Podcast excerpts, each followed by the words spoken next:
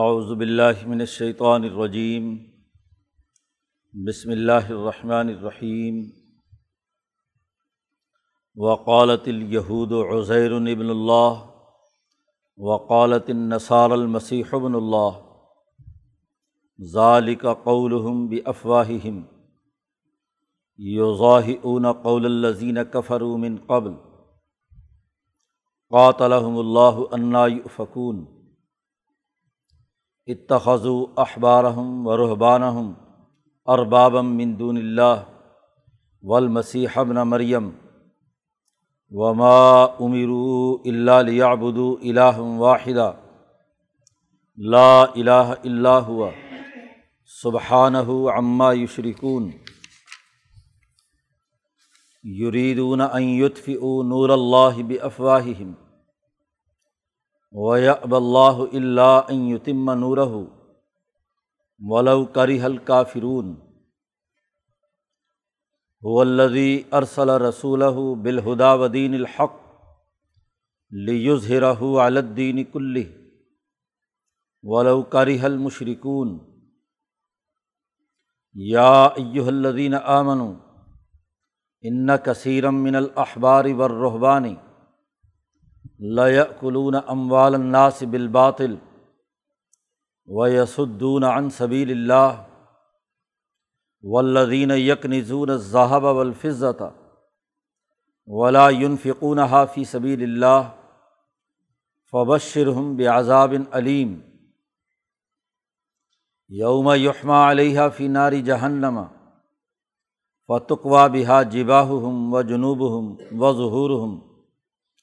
حاضہ ما کنز تم لنفسکم فضوق و ماکن تم تک نزون صدق اللہ العظیم۔ یہ صورت توبہ کا رقوع ہے اور پیچھے بات چل رہی تھی کہ فتح مکہ ہو جانے کے بعد اب اس جزیرت العرب سے تمام مشرقین اور جو ان کے ساتھ مشابت رکھنے والے یہودی اور عیسائی ہیں، تمام کو یہاں سے نکال دیا جائے۔ پہلے مرحلے میں حرم میں داخلے پر پابندی لگائی گئی، کیونکہ دین اسلام کا اصل مرکز، بلکہ انسانیت کا اصل مرکز، جو دراصل امن اور سلامتی کا مرکز ہے، اس کو بد امن لوگوں اور ظالموں سے پاک کیا جائے۔ کسی بھی نظریے پر جب کوئی انقلاب آتا ہے، اس کا مرکز محفوظ رہنا چاہیے اپنے انقلابی فکر پر۔ اسی لیے دین اسلام کی تعلیمات کا جو اصل مرکز ابراہیم علیہ السلام سے چلا آ رہا ہے، ابراہیمی تحریک کا مرکز ہے، مکۃ المکرمہ۔ اس کے ارد گرد حرم کے دائرے میں کوئی مشرق داخل نہیں ہو سکتا۔ اس کے بعد اعلان کیا گیا کہ پورا جزیرت العرب حرم کا دائرہ بڑھ کر جزیرت العرب، جو خلیج احمر اور خلیج فارس کے درمیان ایک جزیرے کی مانند یہ پورا کا پورا جزیرہ یہاں کے بارے میں حضور نے اعلان کر دیا سب سے آخر میں کہ اخرج الہود و نصارہ من جزیرت العرب۔ یہودیوں اور عیسائیوں کو جزیرت العرب کے دائرے سے نکال دیا جائے۔ یہاں کے اصل باشندے، مقامی باشندے عرب ہیں اور ان تمام نے دین اسلام قبول کر لیا ہے۔ اگر کوئی یہاں رہنا چاہتا ہے تو سیاسی طاقت کے طور پر نہیں رہ سکتا۔ کسی غیر مسلم کی سیاسی طاقت یہاں نہیں ہو سکتی۔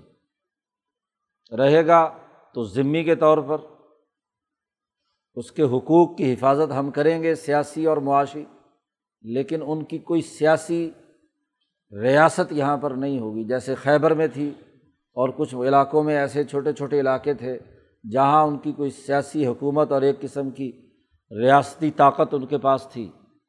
وہ تمام ریاستی طاقت ان کی چھین لی جائے گی۔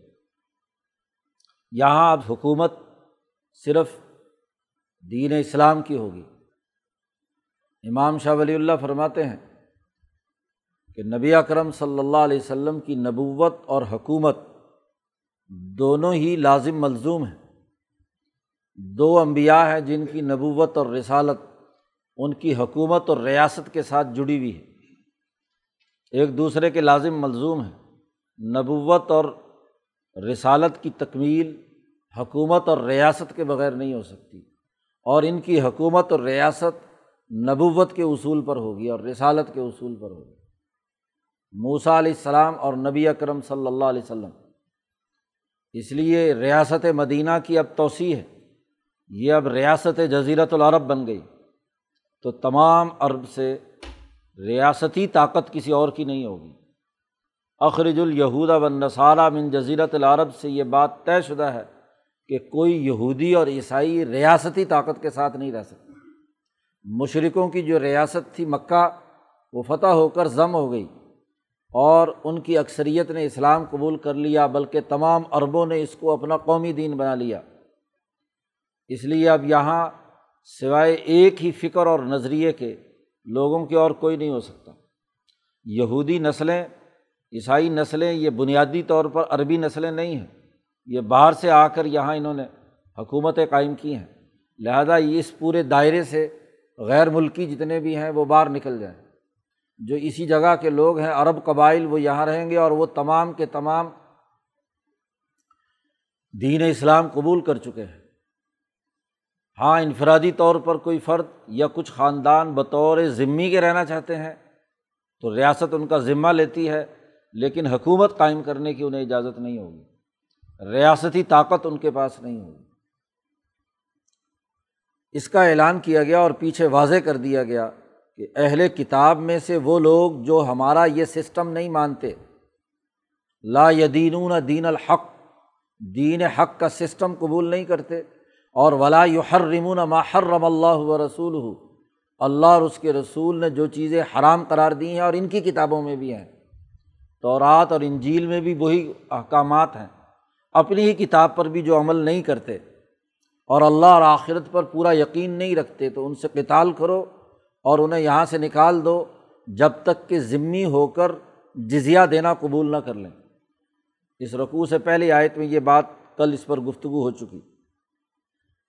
اب ان کا اللہ پر ایمان نہ لانا اور دین حق کو قبول نہ کرنا اور اللہ نے جن چیزوں کو حرام قرار دیا ہے ان کو حرام نہ سمجھنا ان تین باتوں کا ان پر الزام لگایا گیا تھا، اس کا ثبوت پیش کیا جا رہا ہے اس رقوع میں۔ سب سے پہلے کہا کہ دیکھو، یہ اللہ پر ایمان نہیں رکھتے۔ اس کی سب سے بڑی دلیل یہ ہے کہ وقالت الہود و عزیر البن اللہ۔ یہودیوں نے کہا کہ عزیر اللہ کے بیٹے ہیں۔ وقالت النصار المسیح ابن اللہ۔ اور عیسائیوں نے کہا کہ مسیح اللہ کے بیٹے ہیں۔ اب بلا بتاؤ ان کی کتاب میں تورات میں کہاں لکھا ہوا ہے کہ کوئی انسان اللہ کا بیٹا ہے؟ یہ جو عزیر کو خدا مانتے ہیں، یہ جو مسیح کو انہوں نے سالس و ثلاثہ اللہ کے ساتھ تیسرا شریک مان لیا، یہ انجیل میں کہاں لکھا ہے؟ اس کا مطلب یہ کہ یہ نہ حقیقی یہودی ہیں، نہ حقیقی نسلانی ہیں۔ یہودیت تو موسا علیہ السلام کے دین پر تھی اور اس کی بنیادی ذمہ داری اللہ کو ماننا اور اللہ پر ایمان لانا تھا۔ یہ اللہ کو چھوڑ کر عزیر کو خدا مانے میں یہودیوں کا ایک قبیلہ بہرحال اس وقت موجود تھا جب یہ آیت نازل ہوئی۔ بلکہ آج تک بھی مولانا نے حاشیے پہ لکھا ہے کہ ریاست مینڈو کے اور وہاں مدرسہ یوسفیہ کے استاذ تھے امیر شاہ خان صاحب۔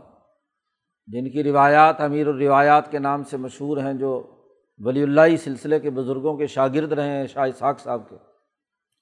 تو وہ فلسطین گئے تو انہوں کو وہاں یہودیوں کا ایک قبیلہ آج بھی ایسا ملا جو عزیر کو اللہ کا بیٹا سمجھتا ہے، انہیں عزیری کہا جاتا ہے۔ عام طور پر یہودی یہ اعتراض کر دیتے ہیں کہ اس آیت میں یہ ہم پر الزام لگایا گیا ہے کہ ہم عزیر کو اللہ کا بیٹا مانتے، ہم تو نہیں مانتے۔ تو ان کا ایک فرقہ موجود ہے، آج بھی۔ تو اس فرقے کی وضاحت بیان کرتے ہوئے، اور عرب کے اندر ایسے لوگوں کی کثرت تھی۔ تو چونکہ عرب سے نکالنا پیش نظر ہے، تو اس لیے واضح کر دیا کہ یہ لوگ وہ ہیں جو عزیر کو نبی یا موسا علیہ السلام کو نبی ماننے کے بجائے عزیر کو اللہ کا بیٹا سمجھتے ہیں۔ تو یہ اللہ پر ایمان کہاں لائے؟ قرآن عقلی دلائل سے ان کے جو جرائم ہیں وہ بیان کرتا ہے۔ محض فتوے داغ کر کسی پر الزام لگا کر، جھوٹا الزام لگا کر یہ نہیں کہتا کہ جی تم بے ایمان ہو گئے۔ تمہارے ایمان نہ ہونے کی دلیل یہ ہے کہ تم عزیر کو اللہ کا بیٹا مانتے ہو۔ عیسائی جو ہے مسیح کو اللہ کا بیٹا مانتے ہیں۔ ظال کا قول ہم بے افواہم یہ ان کی بات ہے جو ان کے منہ سے نکل رہی ہے۔ گھڑی ہوئی بات ہے۔ حقیقت میں اس کا کوئی تعلق نہیں ہے کہ عزیر یا عیسیٰ اللہ کا بیٹے ہوں۔ یوزاہ اون قول اللہ دینہ کفر من قبل۔ ان سے پہلے جو لوگ کافر ہو چکے ہیں یعنی مشرق جو اللہ کے ساتھ پتھر کے بت کو شریک بناتے ہیں۔ جو اللہ کے ساتھ مختلف مورتیاں بنا کر لات منات کو وہ خدا مانتے ہیں، شریک ٹھہراتے ہیں۔ انہوں نے چلتے پھرتے انسان کو اور وہ بھی نبی کو اللہ کا بیٹا بنا کر وہی کام اسی کام کا ارتکاب کیا ہے۔ یوزاہی اونا یوشا بھی ہونا یہ وہ مشابت رکھتے ہیں ان لوگوں کی جنہوں نے کفر کیا تھا۔ اس سے پہلے قات الحم اللہ اللہ تعالیٰ ان کو قتل کرے، ان کو تباہ و برباد کرے۔ انا یو فکون کہاں بہہ کے جا رہے ہیں؟ مشرقین کو تو یہ کہا جا سکتا ہے کہ ان پر کوئی کتاب نہیں آئی، کوئی علم نہیں ہے۔ تو بسا اوقات ان کے ایسے جاہل لوگ جو ہیں، وہ اس قسم کی بت پرستی میں مبتلا ہوں۔ ان کے پاس تو باقاعدہ نبی آئے، ان کتابیں نازل ہوئیں اور ان میں احکامات آئے، اس کے باوجود بھی یہ کہاں بہہ کے جا رہے ہیں؟ صاحب علم گمراہ ہو جائے تو اس سے بڑی خرابی کی بات کیا ہے؟ پھر ایک فرقہ تو وہ ہے جو عزیر کو خدا مانتا ہے۔ دوسرا ایک اور، ان تمام یہودیوں اور عیسائیوں کی مشترکہ خصوصیت ہے کہ اتخذ و احبار ہم و روحبان ہم ارباب مندون اللہ۔ انہوں نے اپنے علماء اور اپنے پیروں کو اللہ کو چھوڑ کر خدا بنا لیا ارباب مندون اللہ۔ ہی اللہ کے علاوہ رب سمجھتے ہیں یہ اپنے علماء کو اور اپنے پیروں کو۔ اور ول مسیح ابن مریم اور مسیح نے مریم کو اپنا رب سمجھتے ہیں۔ چلو مان لیا جائے کہ یہودیوں کا ایک چھوٹا سا قبیلہ ہے جو حضرت عزیر کو اللہ کا بیٹا مانتا ہے، لیکن باقی سارے یہودیوں کا حال بھی کیا ہے؟ وہ بھی کوئی شرک سے کم بات ہے کہ انہوں نے اپنے علماء کو، جو علماء یہود ہیں، علماء سو ہیں، ان کو اپنا رب بنا لیا۔ حالانکہ رب تو اللہ ہے اور اپنے پیروں کو رب سمجھ لیا۔ کہ وہی سب کچھ دینے والے ہیں، وہی داتا ہیں، وہی سب کچھ ہیں۔ وما امیرو اللہ لیا بدو الہ واحدہ ان کو تو حکم دیا گیا تھا یہ کہ یہ ایک اللہ واحد کی کیا ہے؟ پیروی کریں، اسے رب مانیں۔ لا الہ اللہ ہوا۔ اللہ کے علاوہ اور کوئی نہیں۔ صبح نہ ہو اللہ پاک ہے۔ اس تمام ان کے کاموں سے جو وہ یہ شرک کر رہے ہیں۔ اماں یشرکون، جو یہ شرک کر رہے ہیں، جن کو اللہ کا شریک ٹھہرا رہے ہیں، عزیر کو، مسیح ابن مریم کو، یا علمائے سو اور پیروں کو اللہ کے برابر شریک ٹھہرا رہے ہیں، اللہ تعالیٰ اس سے بہت بلند تر ہے۔ تو پہلی فرد جرم عائد کی تھی کہ یہ لا یؤمنون بلّہ ولا بالیوم الآخر یہ اللہ اور آخرت کے دن پر ایمان نہیں رکھتے، تو اس کا ثبوت پیش کر دیا۔ اس پہلی فرد جرم کا جو اہل کتاب پر ہوئی تھی کہ یہ لوگ ایمان لانے والے نہیں ہیں۔ عزیر کو اور مسیح ابن مریم کو علمائے سو کو، پیروں کو یہ خدا مانتے ہیں۔ یہ آیت جب نازل ہوئی تو اس پر عیسائیوں اور یہودیوں نے یہ الزام لگایا، بلکہ یہ سوال ادی ابن حاتم نے کیا۔ جب حضور صلی اللہ علیہ وسلم کے لشکر بنو طے کو فتح کرنے کے لیے روانہ ہوئے تو یہ عدی اپنے قبیلے کے سردار تھے۔ یہ بھاگ کر شام چلے گئے اور ان کی بہن اور باقی پورا قبیلہ گرفتار ہو کر حضور کے پاس آیا۔ تو جب حضور کو پتہ چلا کہ یہ حاتم تائی کی بیٹی آئی ہے، تو حضور نے اس کا بڑا احترام کیا، اعزاز و اکرام سے رکھا کہ یہ سخی کی بیٹی ہے۔ اور اس کے جو باقی جو عزیز و اقارب تھے کہ وہ بھی اس کے بھائی بھائی جو ہیں، سردار تو بھاگ گیا تھا، یہ عدی جو ہیں تو باقی سارے جو ہیں، وہ ان کو حضور نے ان کا احترام کر کے حضور نے فرمایا کہ ان کو رہا چھوڑ دو۔ انہوں نے انسانیت کے لیے اس کے باپ نے خدمت کی ہے، سخاوت کی ہے، مال خرچ کرتا تھا، لہٰذا ان کو چھوڑ دو۔ جب انہیں رہا کر دیا گیا تو وہ بہن پھر تلاش کرتے ہوئے شام اس کے پاس پہنچی۔ اتنے عرصے میں یہ ادی جو ہیں، یہ عیسائی ہو چکے۔ سلیب گلے میں پہنی ہوئی ہے۔ تو بہن نے جا کر پھر ترغیب دی۔ کہ یہ نبی ہیں اور ہمیں ان کی بات مان لینی چاہیے اور بڑے رحم دل ہیں، شفیق ہیں، انہوں نے ہمیں رہا کر دیا صرف اس لیے کہ میں حاتم تائی کی بیٹی ہوں تو تمہارے ساتھ بھی اچھا معاملہ کریں گے۔ تم ڈرو مت کہ تمہیں قتل کریں گے۔ تو پھر یہ وہاں سے شام سے آئے، سلیب پہنی ہوئی ہے۔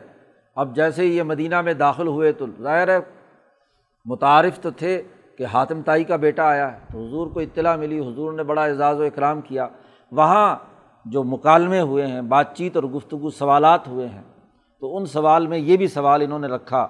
عدی ابن حاتم کہتے ہیں، خود روایت کرتے ہیں کہ میں نے یہ سوال رکھا کہ ہاں جی یہ عیسائیوں کے بارے میں حضور نے یہ آیت پڑھ کر سنائی کہ اتخذ و اخبار ہوں و رحبان ہوں حضور نے فرمایا، سوچو کہ تم یہ جو سلیب گلے میں ڈالے پھر رہے ہو، عیسائی ہو گئے ہو، یہ تو اللہ کو چھوڑ کر، یہ تو مشرق ہو چکے ہیں۔ اتخذ و اخبار ہوں و رحبان ہم ارباب مندون اللہ۔ یہ آیات پڑھ کر سنائی۔ تو ادی نے اس پر اعتراض کیا کہ دنیا میں کون انسان ہے جو اپنے پیروں اور مولویوں کو اللہ کا برابر کا شریک ٹھہراتا ہو یا رب مانتا ہو، یہ بات تو مجھے سمجھ میں نہیں آئی۔ تو پھر حضور صلی اللہ علیہ وسلم نے اس کی وضاحت کی کہ رب بنانے کا مطلب اپنے علماء اور پیروں کو یہ ہے کہ حلال و حرام کا اختیار اللہ تبارک و تعالیٰ کا ہے۔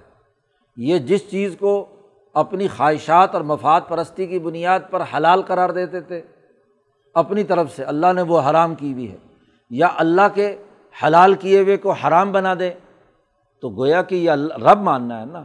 رب وہ ہوتا ہے جو نگرانی اور رہنمائی کا کام کرتا ہے، تربیت کا کام کرتا ہے۔ تو ان کی رہنمائی ایسی کہ یہ غلط فلط فتوے دیتے ہیں اپنے مفاد اور لالچ میں۔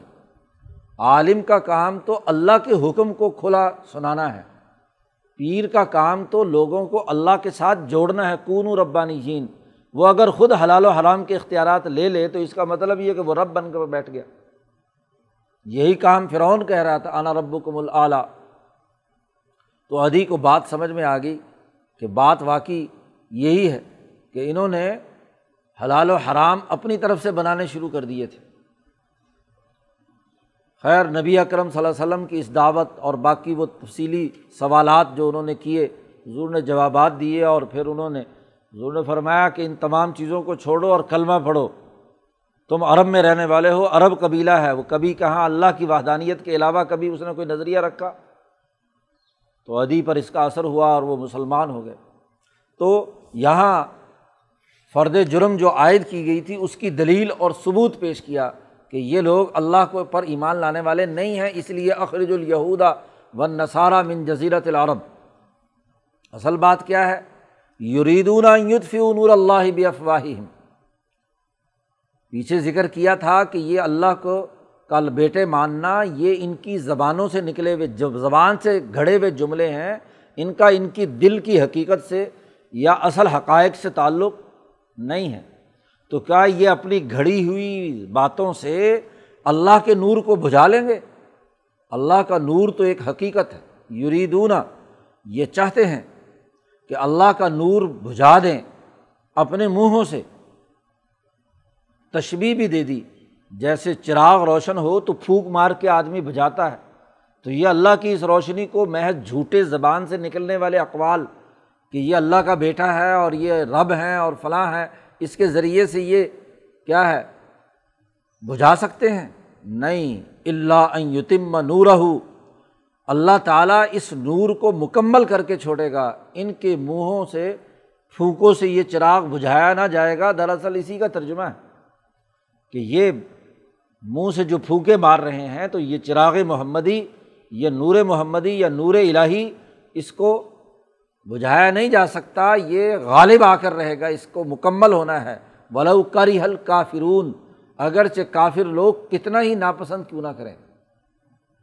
یہ کفر ہے کہ اللہ کی الوحیت کا انکار کرنا اور عیسیٰ یا ازیر کی الوحیت کی بات کرنا۔ وجہ کیا ہے؟ وجہ یہ ہے کہ حلدی ارسل رسول بالہدا ودین الحق۔ اللہ وہ ذات ہے جس نے اپنے رسول کو ہدایت اور دین حق دے کر بھیجا ہے۔ دو باتیں بتلائی گئیں۔ تمام مفسرین نے وضاحت کی ہے کہ ہدایت سے مراد وہ قانون، ضابطہ، وہ احکامات الہی کا مجموعہ ہے جو اللہ نے نازل کیا نبی کے قلب پر۔ کتاب مقدس، قرآن حکیم۔ و دین الحق، دین حق سے مراد اس کا عملی نظام ہے، اس کا عملی سسٹم ہے۔ صرف کتاب آ جائے اور پڑھ لیں اور سن لیں، سر دھن لیں، یہ کافی نہیں ہے۔ ہدایت بھی ہے اور اس دی، اس ہدایت کے مطابق جو حقائق پر مبنی سسٹم بھی ہے۔ دین الحق، اس کا نظام بنانا، سسٹم بنانا۔ ابن کثیر نے تفصیل سے اس پر گفتگو کی کہ دین الحق، حق کا نظام، اعمال کا مجموعہ، جتنے اعمال بیان کیے گئے ہیں ان کا عملی نظام بنانا یہ دوسری ذمہ داری ہے۔ تو ان دو ذمہ داریوں کو دے کر بھیجا ہے۔ صرف واز کہنے کے لیے نبی نہیں آیا کہ وہ صرف ہدایت اور روشنی بتلا دے، اس کے بعد جس کا جی چائے مانے، جس کا جی چائے نہ مانے، ایسا نہیں ہے۔ بلکہ جو ہدایت لے کر آئے ہیں، اس کا عملی نظام دین حق کی صورت میں اسے قائم کرنا ہے۔ اور یہ دو چیزیں اس لیے بھیجی ہیں لیوز رہو الد دین کل ہی تاکہ اس دین حق کو، اس عملی نظام کو دنیا کے تمام نظاموں پر غالب کرے۔ ولو کر حل مشرقون اگرچہ مشرق لوگ کتنا ہی ناپسند سمجھیں۔ فرد جرم دوسری آئے یہ کی گئی تھی کہ ولا یدین دین الحق۔ پہلے کہا تھا، لا یؤمنون بلّہ ولیوم الآخر۔ ایمان نہیں رکھتے اللہ اور آخرت کے دن پر۔ اس کی دلیل، اس کا ثبوت پچھلی آیات میں دے دیا گیا۔ اور جب دوسری بات آئی ہے کہ ولا یدین دین الحق۔ یہ جو فرد جرم عائد کی تھی، اس کا جواب یریدون ایتفیو سے لے کر المشرکون تک دے دیا۔ رسول تو اس لیے بھیجا ہے کہ دین حق کا ٹھیک ٹھیک، صحیح، انسانیت کی ترقی اور کامیابی کا بین الاقوامی نظام قائم کریں۔ اور یہ لوگ ایسے ہیں جو اس دین حق کے راستے کی رکاوٹ ہمیشہ اہل علم ہی صحیح اور سچے نظام کے راستے کی رکاوٹ بنتے ہیں، علم فروشی کی وجہ سے۔ مشرقین کی تو چھوٹی سی ریاست تھی مکے کی، اور وہ ریاست بھی ایسی تھی کہ ان کو گمراہ کیا تھا۔ ہاں جی ابن لوہائی جو ہے، وہ ایران سے اور کچھ کیسر سے یعنی یہودیوں اور عیسائیوں اور کسرا کے لوگوں سے ہاں جی جھوٹی معلومات لا کر اس نے وہ شرک اور کفر کا راستہ یہاں اپنایا تھا۔ ہاں جی یہ تو دو سو دو سو سال کی بات ہے۔ تو اس کا تو خاتمہ ہاں جی ہو گیا۔ اب اس کے بعد اس غلط علم کا جو مرکز اور منبع یہودیت اور عیسائیت ہے، جن کو کتاب بھی دی گئی اور علم کا غلط استعمال کر کے غلط نظام جنہوں نے بنائے اور ان کو بھی سکھائے، ان کا صفایا کرنا بھی ضروری ہے۔ تو اس لیے دوسری جو فرد جرم عائد کی تھی کہ بلا یہ دین دین الحق، کہ یہ دین حق نہیں مانتے، اس کی دلیل بیان کر دی اور اس کی وضاحت کر دی کہ یہ نبی آیا ہے دنیا میں اس دین حق کو غالب کرنے کے لیے۔ اس کا لازمی تقاضا ہے کہ جو دین حق کو ماننے والے نہیں ہیں، ان کے ساتھ کتال کیا جائے قاتل اس آیت کا مفہوم تبھی سمجھ میں مکمل طور پر آتا ہے کہ جب اس سے پہلے جو لا دین دین الحق کی بنیاد پر کتال کا حکم دیا گیا ہے، وہ اس کے ساتھ جوڑ کر پڑی جائے تو پھر غلبہ دین کا مطلب درست نظر میں سمجھ میں آتا ہے۔ آگے پیچھے کا سیاق و سباق نہ ہو تو مطلقاً تو صرف قانون معلوم ہوتا ہے کہ دین حق دے کر بھیجا ہے، بس، تاکہ اس کو غالب کرے۔ لیکن یہ غلبہ کیسے ہوگا؟ اس غلبے کی عملی بات اس سے پہلے، جس مقدمے کے جواب میں یہ بات بیان کی گئی ہے، اس کو سامنے رکھیں۔ تو وہاں واضح طور پر کہہ دیا گیا کہ ان سے کتال ہوگا اور اس وقت تک کتال ہوگا جب تک کہ یہ جزیہ نہ ادا کریں، جب تک کہ یہ تابع ہو کر اپنی ریاستی اور اپنے سسٹم کی طاقت کو ختم نہ کر دیں۔ دین الحق کے مقابلے میں جو دین الباطل انہوں نے گھڑ لیا ہے، سسٹم غلط گھڑ لیا ہے، وہ جب تک ختم نہ ہو، اس وقت تک غلبہ دین نہیں ہوگا۔ ولو کری حل مشرقون اگرچہ مشرق کتنا ہی ناپسند کریں۔ چنانچہ پوری دنیا پر اس طرح کا غلبہ کہ دین الحق کا عملی نظام قائم ہو جائے، وہ نبی اکرم صلی اللہ علیہ وسلم کے بعد صحابہ کے زمانے میں، جو دراصل نبی ہی کا کام کرنے والی اعلی کار جماعت تھی۔ امام شاہ ولی اللہ نے وضاحت کی کہ یہ لیوز ذراح الدینی کلی ہی نبی کی ذمہ داری تھی۔ اضالت الخفا میں اس آیت کی تفسیر میں شاہ صاحب نے تفصیل سے گفتگو کی ہے۔ امام شافی اور دیگر علماء کا نقطۂ نظر بیان کیا ہے۔ وہاں سوالات اٹھائے گئے کہ حضور کو اگر یہ مقصد دے کر بھیجا گیا تھا تو حضور کی زندگی میں تو یہ کام پورا نہیں ہوا۔ تو کب ہوگا؟ کسی نے کہا جی دلائل کا غلبہ، جیسے ہمارے حاشیے میں بھی ہاں جی مولانا نے کہا ہے جی دلائل کا غلبہ۔ اور دلائل کا غلبہ تو ہر حال میں رہا ہے۔ بینہ بھی رہے ہیں، دلائل بھی رہے ہیں۔ اور کسی نے کہا کہ جب عیسیٰ علیہ السلام آئیں گے تو تب کیا ہے؟ پورے عرض پہ ایک بھی کافر نہیں بچے گا۔ تو عقیدے کے غلبے کی بات کی انہوں نے۔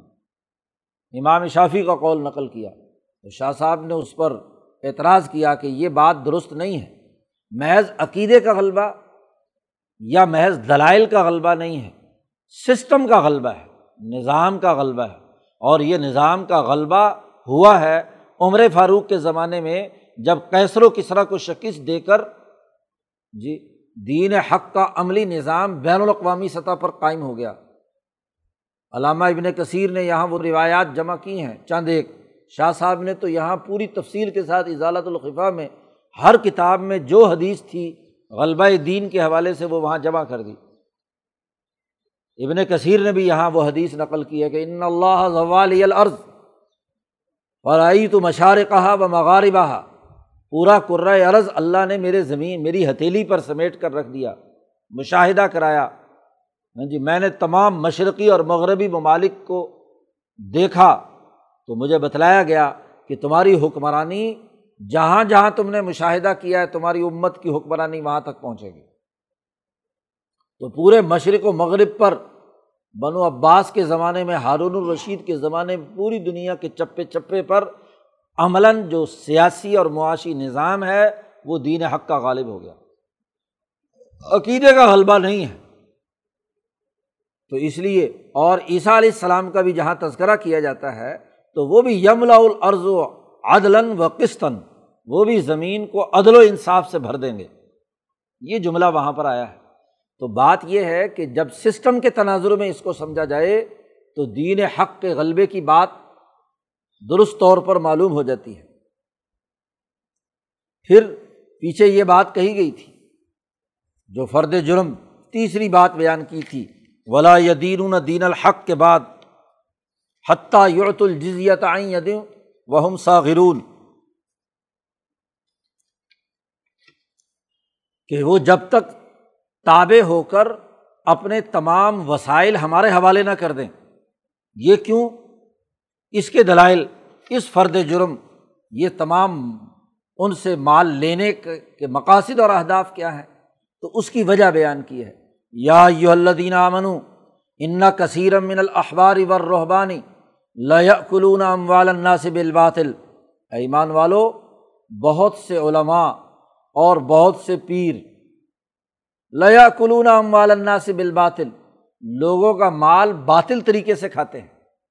تین طبقے ریاستی نظم و نسق کے چلانے کے ذمہ دار ہوتے ہیں۔ اہل علم جو علمی اور قانونی نظام کے محافظ ہوتے ہیں۔ اہل دل جو لوگوں پر توجہات ڈال کر ان کو اپنی طرف اعلیٰ اخلاق کے نام پر اخلاق سکھانے کے ذمہ دار بنتے ہیں، جن کو راہب کہیں یا پیر کہیں، جو بھی کہیں، درویش کہیں۔ اور تیسرا وہ طبقہ جو حکمران سرمایہ دار ریاستی نظم و نسق کا ذمہ دار ہوتا ہے، جو دراصل لوٹ مار کرتا ہے، خزانوں پر قبضہ کرتا ہے۔ حکمران اور مالدار طبقے، اور جب غلط سسٹم ہوتا ہے تو یہ تینوں بگڑ جاتے ہیں۔ ان تینوں کے پیش نظر مال کمانا ہوتا ہے۔ تو بہت سے علماء اور پیر، ان کی سب سے بڑی خرابی کیا ہے؟ کہ وہ لوگوں کا مال باطل طریقے سے کھاتے ہیں اور اللہ کے راستے سے روکتے ہیں۔ حالانکہ ان کا کام جو اپنے آپ کو عالم یا پیر کہتا ہے، اسے تو اللہ کے راستے سے جوڑنا ہے۔ وہ اللہ کے راستے سے توڑ کر اپنے ذاتی مفادات کے لیے مال و دولت پر نظر رکھے۔ ہر آنے والے مرید کی جیب پر نظر ہو کہ کب یہ بٹوا کھولے اور کوئی نذرانہ پیش کرے۔ ہاں جی یہ کب کوئی کیا ہے، رسید کٹوائے۔ ہاں جی تو مفاد اٹھانے کے لیے ہاں جی نظر لوگوں کی مال اور دولت پر ہے۔ تو باطل طریقے سے یعنی ان کی رضامندی کے بغیر ان کی جیب سے مال نکلوانا، یہ بہت بڑا جرم ہے۔ چاہے اپنے ہاں جی وہ چیلے چانٹے رکھے ہوئے ہوتے ہیں جو ترغیب دینے کے لیے ہوتے ہیں کہ جی پیر صاحب کو نظر و نیاز دو، ان کو جو ہے نا عالم صاحب کی خدمت کرو، اس کے لیے کچھ لوگ ہوتے ہیں ہاں جی سفیروں کے نام پر۔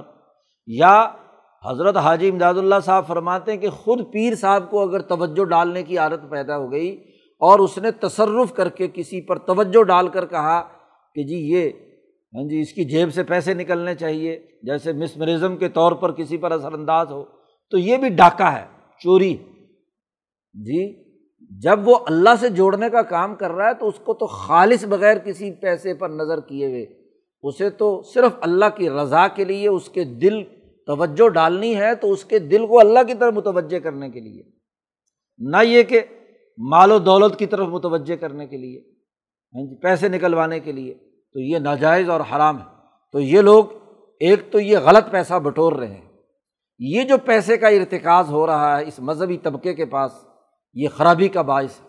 اس لیے جب تک یہ مال جو باطل طریقے سے کھایا ہے، وہ واپس بیت المال کو نہیں دیتے اور وہ بیت المال فقراء کے لیے اسے خرچ کرنے کا نظام نہیں بن بنتا، اس وقت تک یہ ریاست درست طور پر دین حق کا نظام قائم نہیں ہو سکتا۔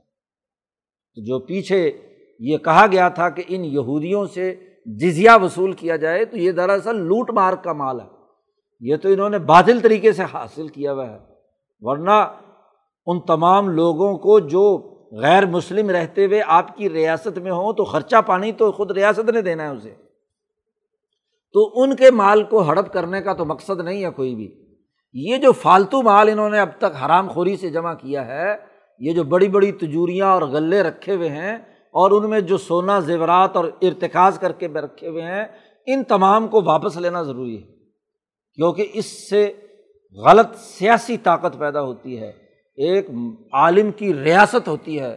ہاں جی ایک پیر صاحب کی ریاست ہوتی ہے، اس کا پیر خانہ۔ تو وہ اس ریاست کے اندر اپنی طاقت کا غلط استعمال کرتا ہے۔ تو ایسے لوگ جو اپنی اس طاقت کو اجتماعی مفاد میں خرچ کرنے کے بجائے یا اجتماعی مقاصد میں خرچ کرنے کے بجائے ذاتی مقاصد پر خرچ کر رہے ہیں، ذاتی مفادات اور خزانے بنا بنا کر رکھ رہے ہیں، ان سے وہ مال لینا ضروری ہے۔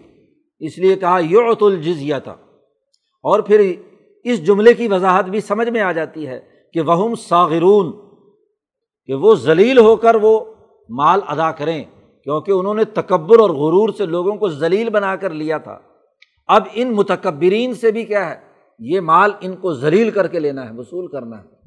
کہ تم نے جیسے غریبوں کا خون چوسا، انہیں ذلیل سمجھا، ان کو حقیر سمجھا، صرف روپے پیسے کے لیے ہاں جی چندہ دینے والی مرغیاں سمجھا، تو آج تمہیں بھی کیا ہے؟ مرغی بن کر یہ واپس ادا کرنا ہے اس ریاست کو جو ریاست ان کو تمام غریبوں اور فقراء اور مساکین مساکین پر خرچ کرنے کا نظام بنائے گی۔ تو اس کا سیاق و سباق دیکھا جائے تو وہ بات درست طور پر سمجھ میں آ جاتی ہے کہ جو فرد جرم عائد کی گئی تھی اور ان پر لازمی قرار دیا گیا تھا کہ حتیٰ یوت الجزیہ تھا اس وقت تک ان سے قتال کرو جب تک کہ یہ جزیہ ادا نہ کر دیں وہ مال نہ لوٹا دیں یہ اصطلاحات تو بعد میں بنی ہے نا ٹیکس ویکس کی۔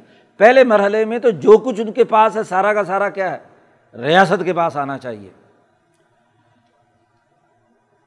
اب یہ علماء کا حال ہے کہ وہ بھی مال پر ٹوٹے پڑے ہیں۔ لیا قرون اموالنا سے بالباطل۔ اور پھر ان کے حکمرانوں کا حال بھی بیان کیا۔ تیسرا طبقہ حکمران اور مالدار لوگ ہیں جنہوں نے مال اکٹھا کیا ہے۔ تجارت کے نام پر، کاروبار کے نام پر، سیاست کے نام پر، لوٹ مار کے ذریعے سے پیسہ اکٹھا کیا ہے۔ تو ان کا ذکر کیا ولدین یک نزون ذہبہ ولفظتا ولا فکون فی سبیل اللہ وہ لوگ جو سونا اور چاندی کو خزانہ بنا کر رکھتے ہیں۔ آدمی کتنا کھا سکتا ہے؟ ہاں جی کھانے کے لیے تو جتنا بھی کھائے، اس کو اجازت ہے۔ کیونکہ دنیا میں بقا کا راستہ اس کے بغیر نہیں ہے۔ بھوکے ننگے کو کھانے کی اجازت ہے، لیکن کھانے اور پینے یا ضروری جو معیشت کے امور ہے اس سے فالتو جو مال تم نے لوٹ مار کرتے ہو اور اسے خزانے بنا بنا کر رکھتے ہو، تجوریوں میں رکھتے ہو، وہ لوگ جو سونے اور چاندی کو خزانہ بنا کر رکھتے ہیں، لا ينفقون فی سبیل اللہ اور اسے اللہ کے راستے میں خرچ نہیں کرتے۔ اللہ کا راستہ کیا ہے؟ کسی یتیم کو، کسی مسکین کو، کسی تمام ہاں جی غریب کو، کسی مریض کو اجتماعی ضروریات کے لیے خرچ نہیں کرتے۔ اللہ کو خود کوئی ضرورت ہے کوئی کھانے پینے کی کہ اللہ پر خرچ کرنے کا مطلب یہ ہو؟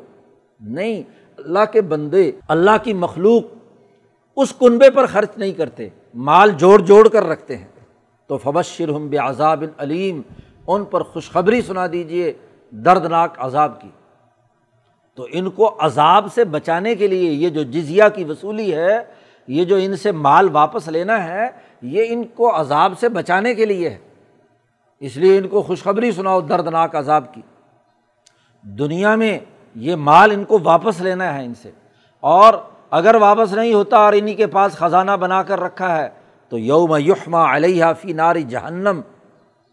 جب یہ مال جہنم کی آگ میں تپایا جائے گا۔ آگ اس پر دہکائی جائے گی اس مال پر۔ اور جب یہ جیسے آگ جل رہی ہو تو اس میں وہ کڑا ڈال کر گرم کرتے ہیں۔ بالکل پکا۔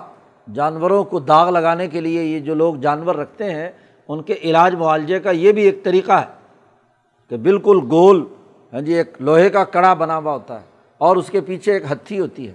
ہاں جی وہ آگ میں رکھ کر اس کو ہوا لگا کر ہاں جی آگ بھڑکتی ہے جیسے وہ کلی کرنے والا کرتا ہے۔ تو بالکل جب آگ کی طرح انگارا ہو جاتا ہے، تو اس کو اٹھا کر جانور کی یہ پیچھے، ران کے پیچھے لگاتے ہیں۔ اور بسا اوقات نمبرنگ کے لیے کہ کون سے نمبر کا جانور ہے یا کس کا جانور ہے، مخصوص نشان اپنا لوہے کا بنوا کر وہ ماتھے پہ لگایا جاتا ہے اور پیچھے لگایا جاتا ہے۔ اس کو کہتے ہیں تخوا، کہ یہ داغ لگانا۔ تو ہم یہ مال جہنم کی آگ میں تپائیں گے۔ جی اس مال پر آگ جہنم کی جو ہے دہکائی جائے گی۔ اور جب وہ ملکل تیار ہوگا تو پھر ان کے چہروں پر، ان کے پہلوؤں پر، ان کی پشتوں پر داغا جائے گا۔ تکوا بہا جباہم ان کے ماتھے پر۔ اور ان کی کروٹ دونوں طرف کے جو پہلو ہیں، وہ ظہور اور ان کی پشتوں پر۔ سرمایہ دار، جب اس سے کوئی غریب مال مانگتا ہے تو سب سے پہلے تیوری چڑھتی ہے ماتھے پر۔ کیا مانگنے آ گئے؟ فقیر لو بھاگو یہاں سے۔ تو غصے کا اظہار کرتا ہے۔ ہاں جی چہرے ماتھے پر۔ اور جب وہ زیادہ ہی پیچھے پڑے تو پھر اس سے رخ موڑ لیتا ہے۔ پہلو اس کی طرف لے آتا ہے۔ دایاں پہلو۔ اور اگر وہ ادھر سے بھی آ جائے تو پھر ادھر گھوم لے جاتا ہے۔ اور زیادہ ہی وہ راستہ روک کے غریب کھڑے ہو جائیں تو پھر کیا ہے؟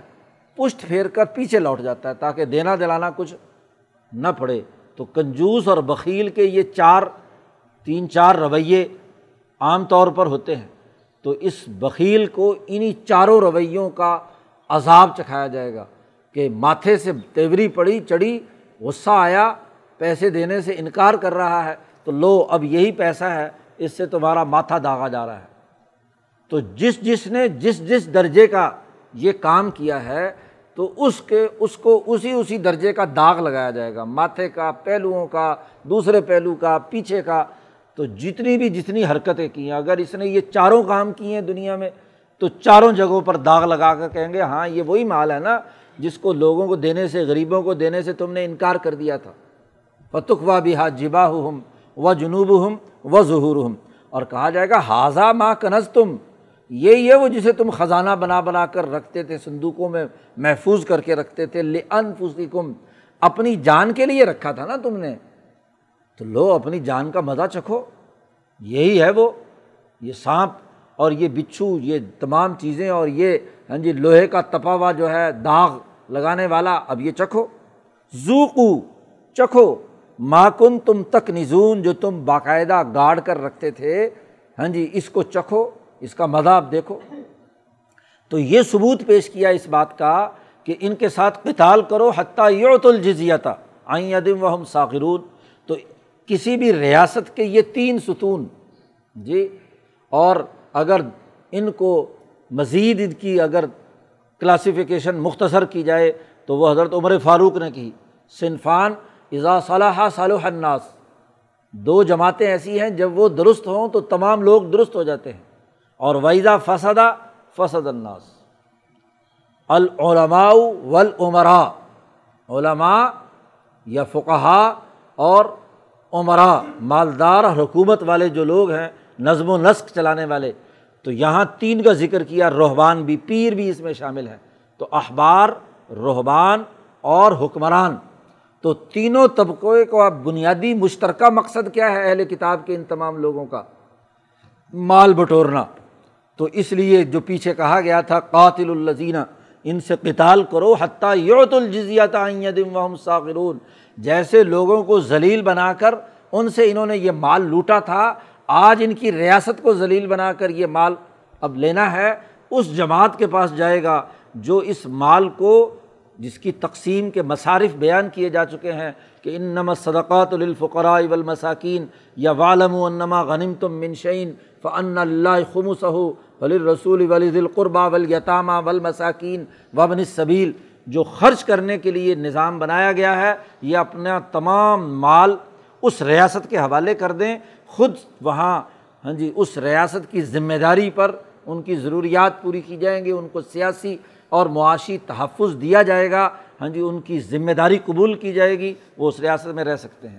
لیکن ریاستی طاقت کا استعمال نہیں ہوگا۔ کیونکہ لیو ذرا ہو الدینی کل ہی اب دین حق، عدل و انصاف کے اس دین کو ہر حال میں غالب کیا جانا ہے۔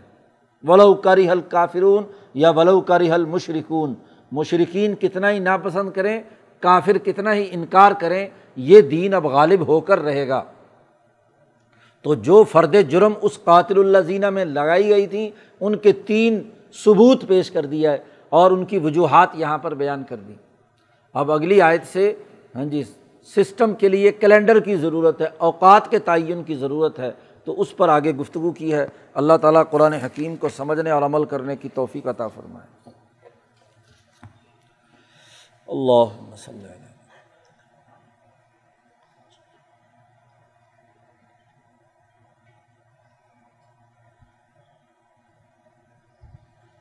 اجمعین۔